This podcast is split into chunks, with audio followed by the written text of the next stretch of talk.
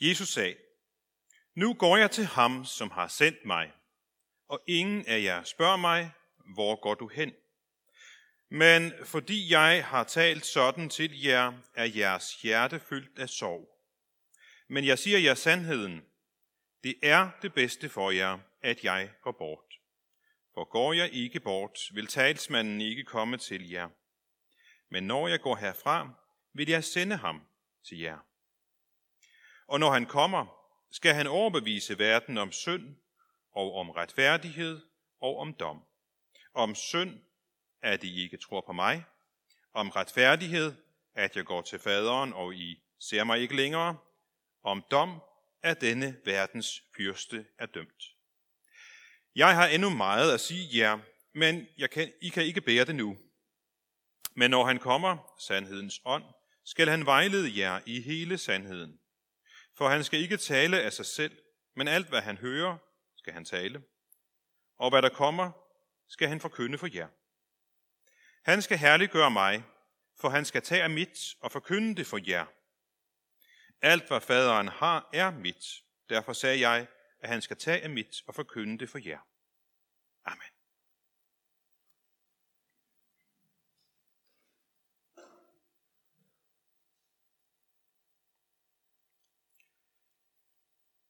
Vi tror ikke på Helligånden, og vi tror heller ikke på Jesus som andet end en historisk person.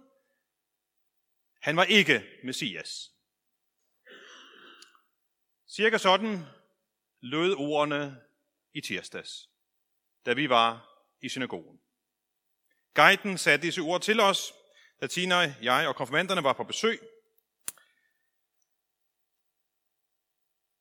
Vi har meget til fælles med jøderne. Rigtig meget. Deres bibel er i vores bibel, og følger mere, langt mere end halvdelen af vores bibel.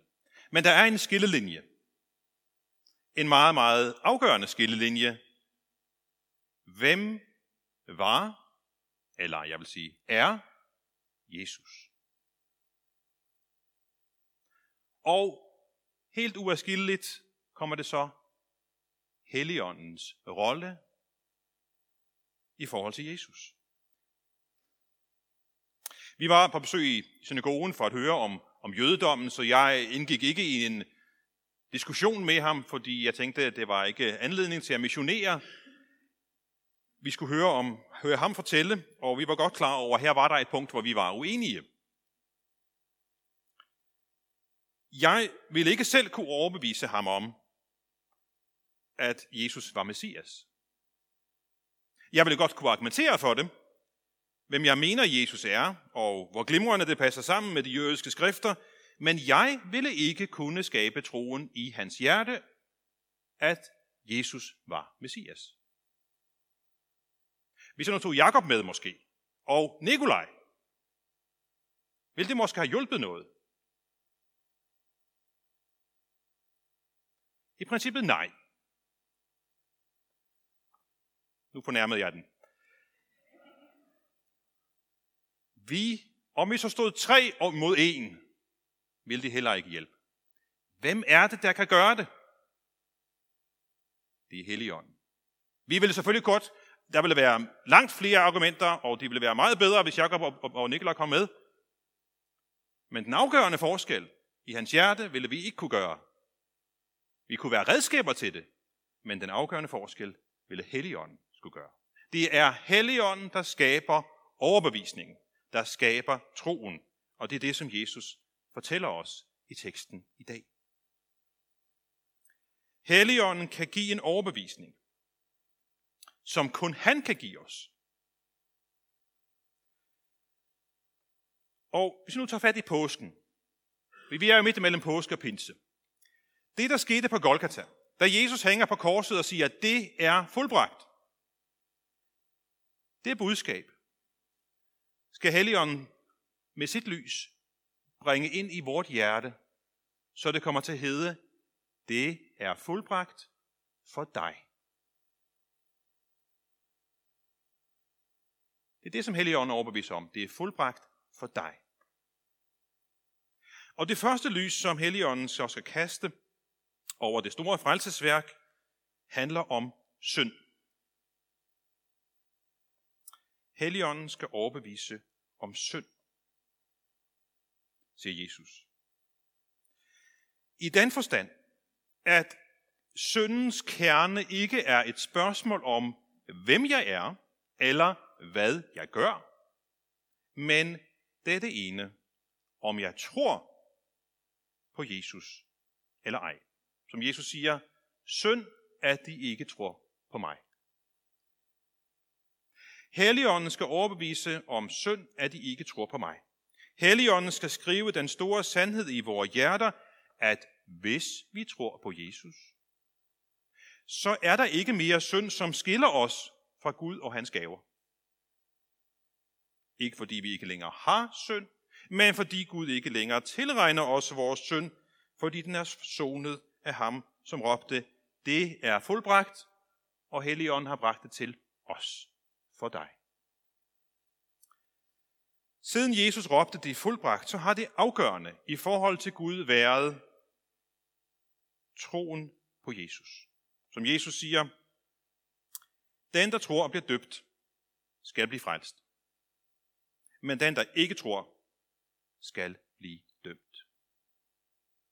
Så det afgørende i forhold til Gud er ikke de mange bud i loven, og vi fik i tirsdags at vide, at jøderne, nogle af jer kan huske det, der var med? Nej. 613. Det tal nævnte hen. Øhm, det afgørende er, om vi lever i troens eller vantroens forhold til Jesus. Og lad mig lige vende tilbage til synagogebesøget. I forbindelse med forberedelsen til det, så læste jeg en del øh, af det materiale, der ligger på Jødisk Informationscenter. Og der snublede jeg over en formulering. Der står, Jødedommen er ikke kun en skriftreligion. Jødedom er i høj grad en praksisorienteret religion. Hvad man gør, tillægges større betydning end hvad man tror. Jeg gentager lige. Hvad man gør, tillægges større betydning end hvad man tror. Står der på Jødisk Informationscenters hjemmeside. Jeg ved ikke helt, om alle jøder ville skrive under på den formulering. Det er jeg ikke sikker på. Men Jesus siger noget helt andet. Det afgørende er, om man lever i troens eller vantroens forhold til Jesus. Den grundlæggende synd er ikke at tro på Jesus. Vi er selvfølgelig klar over, at vores handlinger ikke er lige meget. Vi kan jo se, hvad vores tanker og vores ord og vores handlinger gør i forhold til vores medmennesker. Så det er naturligt, at vi så forsøger at ændre vores adfærd til det bedre. Men jeg tror, at vi kan hurtigt blive enige om, at uanset hvor meget vi anstrenger os, så er de enlige forandringer i vores adfærd ikke så meget at prale af. Så når Helligånden skal overbevise os om syndens væsen, så er det på den ene måde meget forstemmende, og på den anden måde meget befriende. Og hvis jeg tager den første først, forstemmende. Fordi det er forstemmende at erkende, at jeg aldrig af egen kraft kan blive kvitt synden. Men så bevæger vi os over til det befriende, og det er, det skal du heller ikke. Af egen kraft. Det kan du ikke. Herover er det frustrerende, jeg kan ikke blive fri fra synden. Herover er det befriende, det skal du ikke. Du kan ikke. Af dig selv. På en måde kan man sige, at adfærdsændringer er lidt symptombehandling. Skal vi ind til kernen? Det, der virkelig skaber en forandring, det er troen på Kristus. Og derfor er det, Helligånden begynder sin gerning med at overbevise os om synden, at vi ikke af os selv kan tro på Jesus. Det er lidt ligesom, lad os nu forestille os, at, at, øh, at en familie tager ind i Tivoli. Jeg gætter på, at de fleste af jer har været i Tivoli. Og øh, vi har været der med, med børnene, og øh, så forestiller vi os, det er en, en far og mor og, og nogle børn. Og vi tager en dreng på syv år. Han bliver meget optaget af de forskellige forlystelser inden i Tivoli. Virkelig optaget af det. Prøver det ene, den ene forlystelse efter den anden, og så opdager han, øh, hvor er mor og far blevet af? Ups.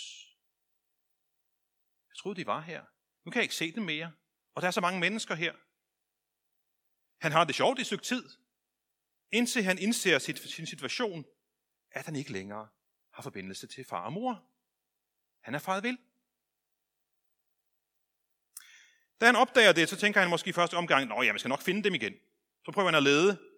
Nej, der er alt for mange mennesker, jeg kan ikke finde dem. Han ved ikke, hvor det er. Han ved ikke, hvordan han skal finde frem til den. Han indser, at han er faret vild. Og det samme kan være er sandt for dem, som ikke tror på Jesus.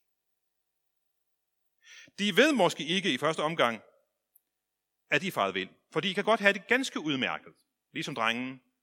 Dejlige forlystelser. Men deres enlige situation er, at de er faret vild og fortabt.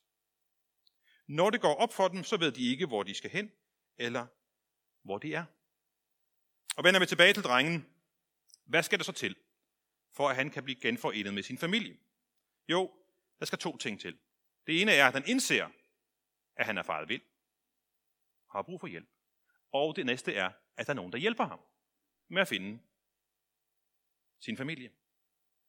Og på samme måde er det med Helligånden.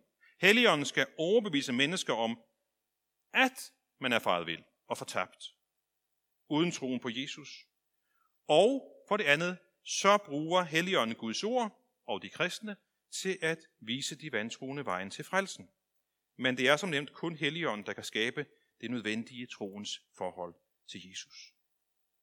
Så Helligåndens første gerning er altså at give os en sand erkendelse af, at synden, at det er, at vi ikke tror på Jesus, og at vi ikke kan få bugt med den gennem egne forbedringer.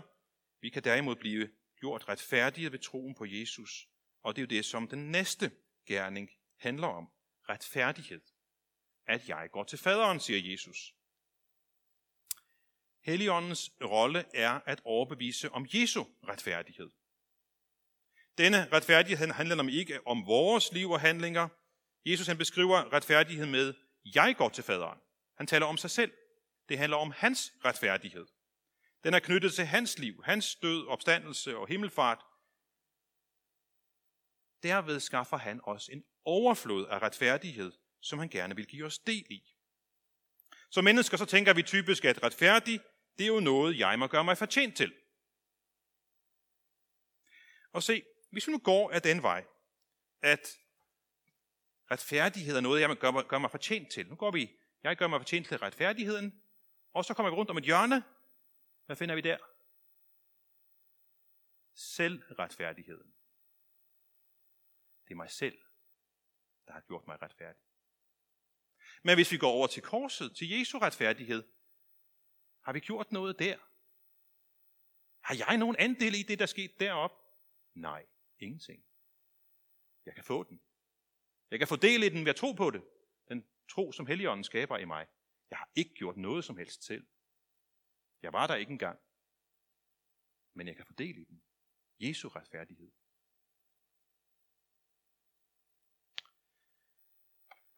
Så Helligåndens første gerning og anden gerning hænger sammen. Helligåndens opgave er at vise mig min synd, min manglende retfærdighed. Og Helligånden skal også vise os, at vi af os selv ikke engang kan opbygge den mindste smule af den retfærdighed, der skal til. Det er ikke sådan, at Jesus gør 99 procent, og så er det mig, det sidste procent. Nej. Helligånden skal hjælpe mig til det, som jeg ikke kender mig selv, nemlig at tro på Jesus, og ved den tro får jeg del i Jesu fuldkommende retfærdighed.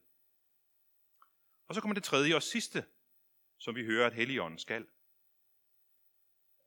Dom. Overbevise om dom, at denne verdens fyrste er dømt. Og nu handler det om ham, der gerne vil spænde ben for Helligåndens første og anden gerning, nemlig Guds modstander. Satan, djævlen, denne verdens fyrste, eller Beelzebul, eller de mange forskellige navne, vi har for Guds modstander i Bibelen. Han ønsker på ingen måde, at mennesker skal have troens forhold til Jesus. Det er jo nærmest hans værste mareridt, at et menneske ved troen på Jesus får del i Jesu retfærdighed og får adgang til det evige liv. Det er jo et nederlag for djævlen.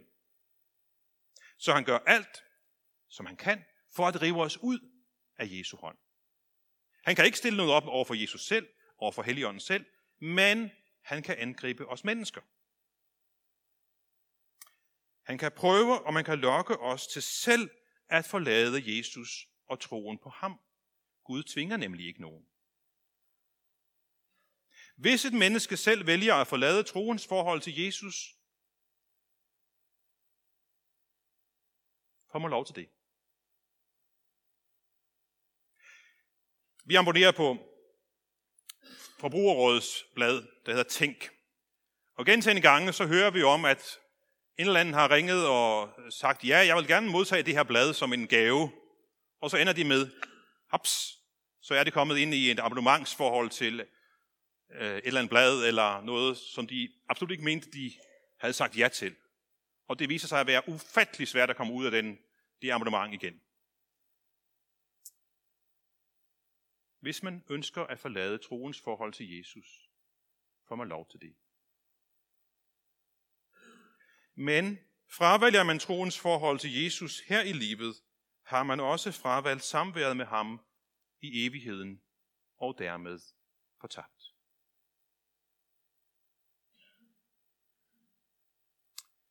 Og det er det, der er målet for Guds modstander.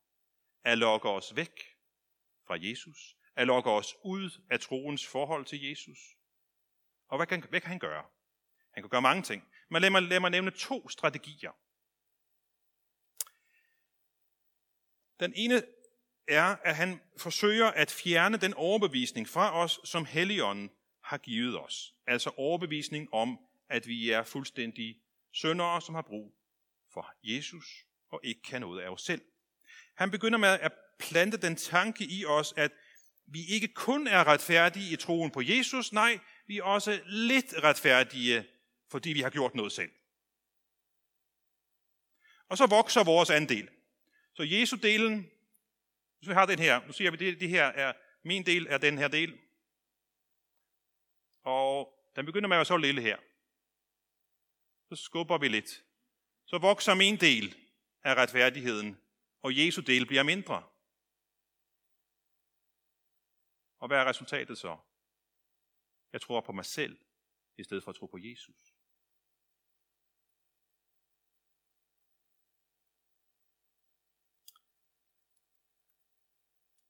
Han kan også vælge den modsatte, modsatte strategi. Det er at spille på vores skyldfølelse og sige til os, altså, med det liv, du lever, hvis folk kendte til det, ah, der er simpelthen ikke plads til dig i Guds rige. Et er, at der er plads til ham og hende og sådan noget. De er meget, meget fromme mennesker. Men plads til dig? er du klar over, hvor syndig du er? Der er umulig plads til dig der.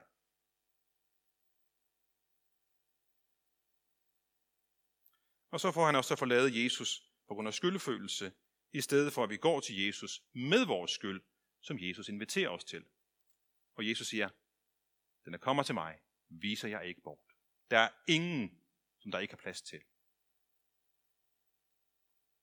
Og her kommer vi så ind på Helligåndens tredje gerning. Hvad er det, Helligånden skal gøre der? Jo, Helligånden skal trøste os og overbevise os om, at denne verdens fyrste i virkeligheden er dødsdømt og er den største af alle løgnere.